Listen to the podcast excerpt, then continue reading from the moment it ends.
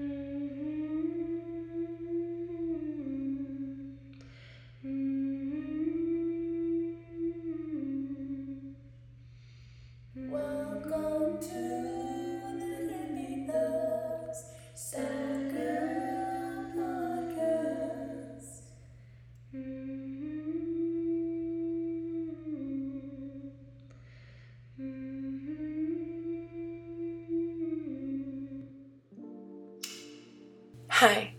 I'm Frankie, and I'm so excited to welcome you to the fourth episode of the Sad Girl Podcast.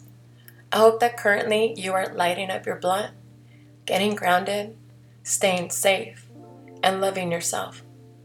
I want to tell you a little bit about me and a little bit about this podcast. I am a 30 year old queer Mexican American creator whose mediums include, but are not limited to, writing, photography, videography, collaging, drawing, cooking, sewing, and now podcasting. On the Sad Girl podcast, not only am I taking you with me into worlds I created in my writing, but I'll also be taking you with me down my path to truth and hopefully joy. In this next piece that I'm going to share with you is one that got the most votes on the Sad Girl podcast Instagram this week. Now, before I get into it, I'm going to give you a little background on some of my writing history. I first started writing seriously in my freshman year of high school when my English teacher at the time had us write a story. And I'm saying story in quotations because I ended up just writing a memory. It was the first time I had actually used writing as a form of therapy. Some years had passed and I developed a love for storytelling and had become a part of a group of writers on Tumblr. That is where I first was introduced to role playing. We would develop each other's characters by having them interact with each other. One author writing for their character, and the other author writing for theirs. Essentially, role playing. I didn't only roleplay on Tumblr, but also on an app called Chat World, in the Room Outsiders, and then later, and finally on an app called Virtual Space. I haven't roleplayed in years, and sometimes I do miss it. Several characters that you have been introduced to so far have actually been developed through these sites and role-playing interactions. Eli, in particular, was created solely for roleplay and then later became the main character in my book Dopamine. You'll come across some characters in my stories who were actually gifted to me by their creators slash authors. Examples Cameron, Mia, Genevieve, Lux, Wolfgang, and Sabine. Shaddix in this story was not given to me, and he is written by this amazing creator whose name I won't say for privacy, but who gets all the credit. Soteria is the daughter of my characters Kara and her partner Cameron. She is also their youngest. This scene was developed with a completely different turnout for how Kara's story actually went. Soteria and Shaddix are later joined by another character, who is written by yet another author. I hope you enjoy.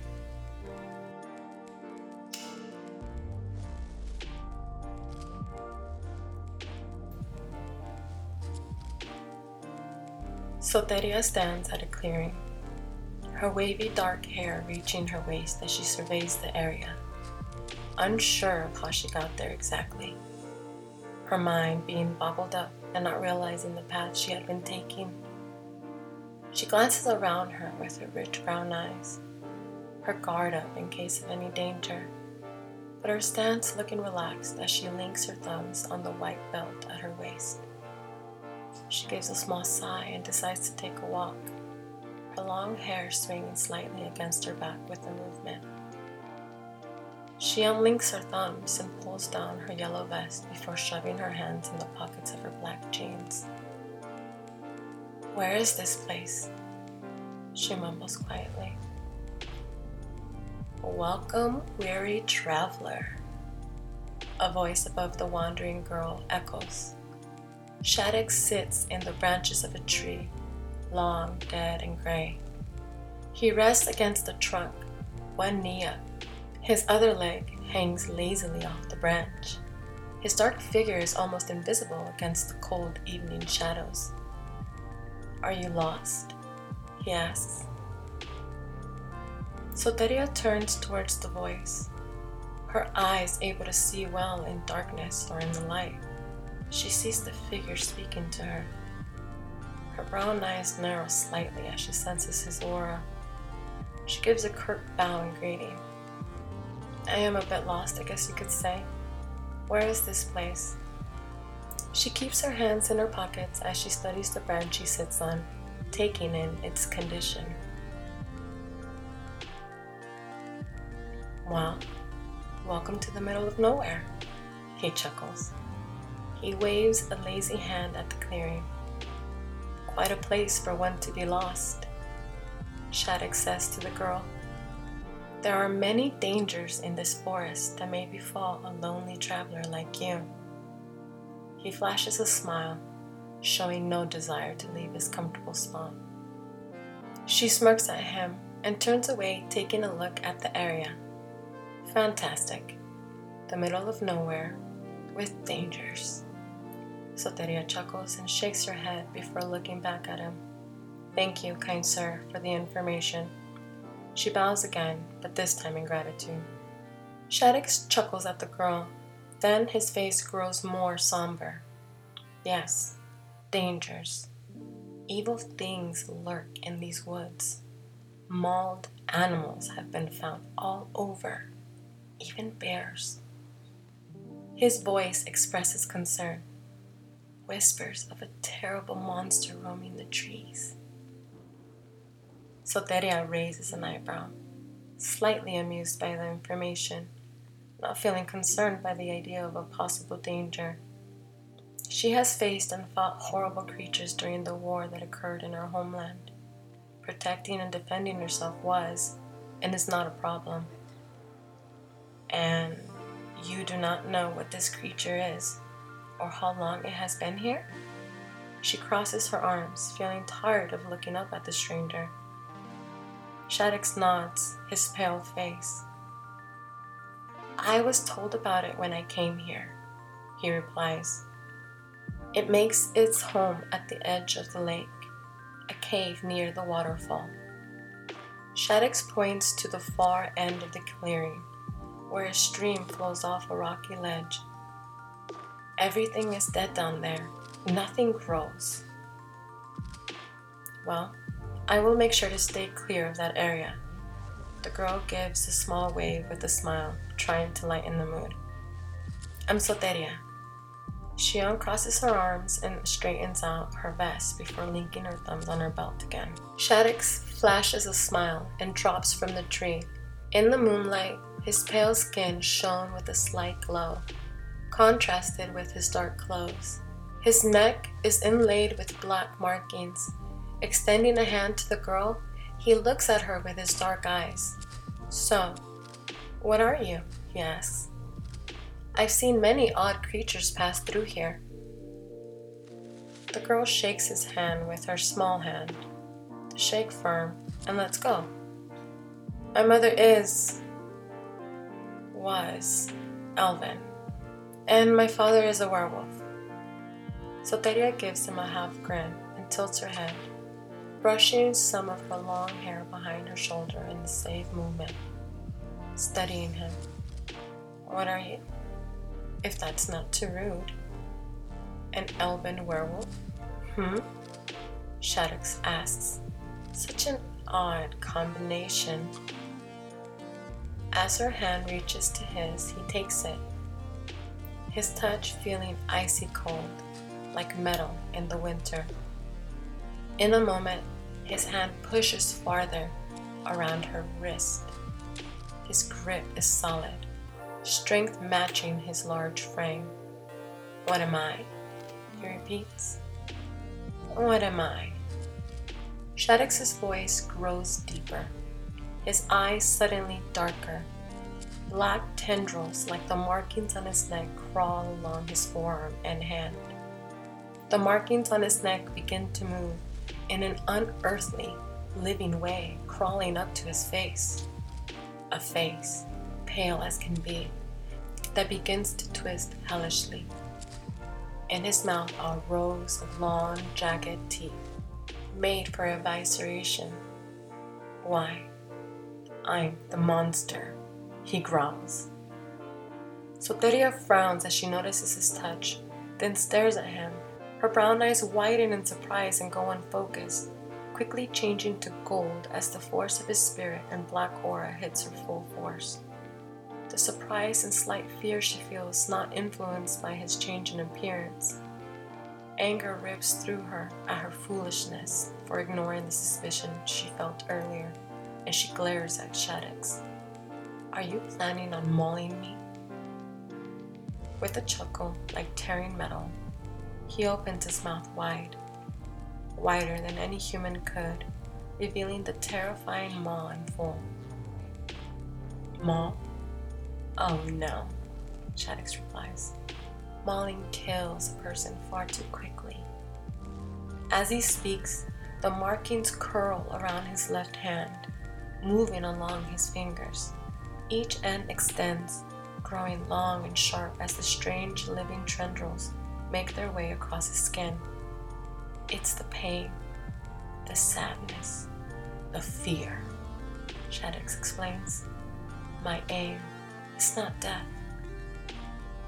The girl continues to glare at him with her gold eyes, not bothering to try and pull her hand away. Fear? I'm not afraid of much when it comes to being harmed or killed myself. There's only one thing I fear, and you are not it. At least not in this scenario. So, if you are planning on torturing me, please get on with it. Soteria says, as she pulls at the earth with her spirit. Shaddix lets out a much deeper, lower chuckle. He tightens his grip, yanking the girl towards him and putting a large clawed hand around her neck. He pushes tightly, but not enough to cut off her air supply just yet. A strong minded individual, he growls. Shaddix raises a clawed digit, dragging the end along her cheek ever so slightly not exacting any pressure whatsoever. Even still, the motion leaves the faintest red line, not enough to cause blood. A high five with his claws would be like sticking your hand in a box of razor blades. Simply touching them meant a cut. Soteria stares at him, her expression slightly bored, when he pulls her towards him, completely unafraid now. Torture was nothing new to her and breaking her was not as easy as hurting her, no. The only way to cause any sort of real anguish or fear within the girl would be to harm any one of those she loved. She gives a small sigh as he causes the mark on her face. You seem to like to play thoroughly with your toys, don't you? She tilts her head, examining his beam before staring into his eyes and shrugging. Strong minded? Just a tad, she whispers. A resonating growl issues from the of razors. As it grows, however, it turns into a low chuckle. The teeth twist back into his pale, handsomely human face, and the markings, along with their claws, recede beneath his jacket. Shaddix's laugh continues, and he releases the girl's arm. Wow, most people are either pissing themselves or trying to fight their way out by then, he tells the girl, then breaks into laughter again. The name Shaddix, he says, calming down. Soteria's eyes return to a reddish brown slowly. Along with his receding transformation, her lips forming a small smirk. She watches his laughter, wondering just how far he must have gone with others, and shakes her head slowly.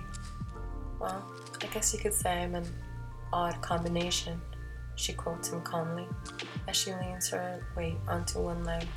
Crossing her arms, her stance watchful yet relaxed. As his laughter fades, Shaddix flashes a grin. You don't show fear. How gutsy, he says to the girl. But no fun. His voice, though deep and low, because of his natural large frame, has a pouty undertone, like a child who had toy taken away. It's more fun when they run with a resigned sigh, he returns to his normal demeanor. Well, well, now what shall I do? Soteria waves her hand dismissively as she thinks of what they could do, then turns back to him. You can pretend if you like, she says, grinning widely, her pupils slightly dilating with excitement. I could run. She tilts her head, watching his reaction, feeling amused by him and his childish demeanor. Or would it not be the same? No, no, no, Shaddix mumbles. He scuffs the dirt with his boot. It's just not the same. He shrugs. Oh well, not like I can pretend kill you. Shaddix chuckles. No, I suppose you couldn't. But you could really kill me. She grins at his gesture. I'm sorry I'm no fun for you, Soteria says. Not sorry about it at all. She wonders about him and why or how he could receive enjoyment from pain or fear. You never said what you are. She looks up at the branch she had been sitting on, smiling at its condition and remembering his description of the area where the monster was said to reside. Shaddix nods, A quiet smirk across his face. He extends a hand once again, though the marks are absent. No tricks this time. I'm Shaddix, he says. I'm a shadow demon. Soteria shakes her head, looking in his eyes and then at his hand, keeping her hands where they're at. She learned her lesson the first time around. Shadow demon? She looks him over curiously. Never has she heard or encountered a shadow demon before. That's interesting. One of a kind. Shaddix chuckles. I'm not a traditional demon, he yawns, stretching. When his mouth opens, his teeth flash, though not maliciously wicked as before. They are perpetually in between that and human like. I prefer not to delve into the backstory of how I came about. I wasn't gonna ask. She smiles and looks away, to better take in the area. Distracted by thoughts of her father, Soteria quickly shakes her head as if to shake the thoughts. You said there was a lake or a river? Yes, come this way, Shaddix says. He walks off through the clearing and to the stream.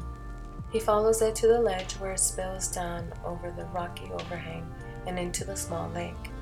Looking up at the starry night, he lets out a huff and turns to the girl.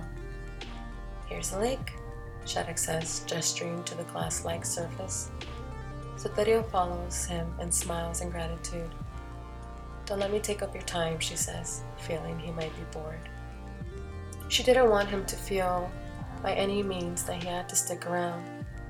She stares at the lake, grabbing a long strand of hair, slowly playing with it. The gesture, a nervous habit. The girl turns to Shaddix, wondering whether he will leave or stay. In the cold night air, the perfectly still lake is an enormous mirror. The stars in the sky are reflected brilliantly against the water. The moon dominates the slate a beam of beautiful light cutting through the darkness. Quite the sight, isn't it? Shaddix says to the girl. Maybe it's the magic radiating from this place. It is hard to miss the spirits.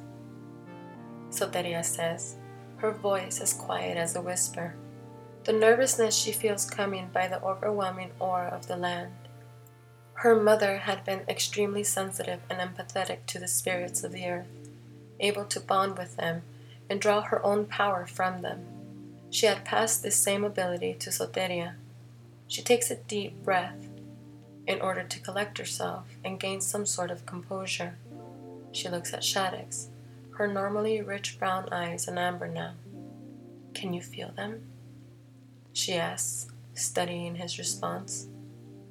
A sharp wind rushed past her, carrying the slightest whisper of a voice. He knows of spirits, but he cares little of others. The voice of the elder winter spirit caught on the wind. To protect the townspeople from him, I sacrifice my body. The wind carried traces of the snow flurries dancing around them. Beware of the demon of darkness. Soteria sits against the wall of a small nook, fast asleep, suddenly awake. What a strange dream.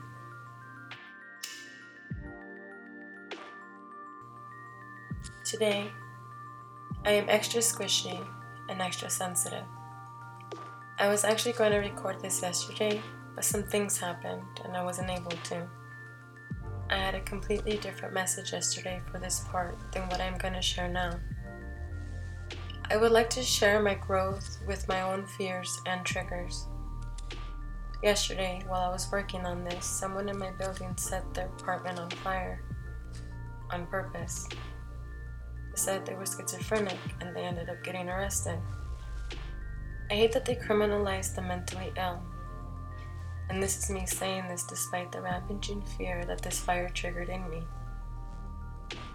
When I was a little girl and living with my mom in Mexico, our house caught on fire.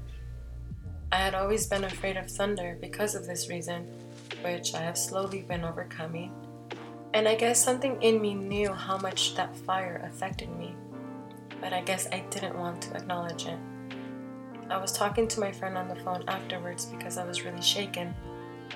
I kept having small crying fits, and she mentioned how her home had caught on fire when she was little and suddenly that fire from Mexico came to mind, which had normally only been triggered by lightning and thunderstorms.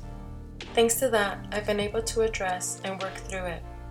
And while I do feel better, I am also very sensitive and just a little bit, or maybe a lot of bit sad. So, I wanted to say thank you. Thank you to everyone who checked on me and made sure I was okay. I love you, and I'm grateful for you. Thank you for the growth that you have helped me achieve. I appreciate you. Thank you for joining me on this adventure. Please feel free to leave me any questions, thoughts, comments, advice, or anything you want me to highlight on the Sad Girl Podcast Instagram. And I'll speak to you again next Sunday. Bye.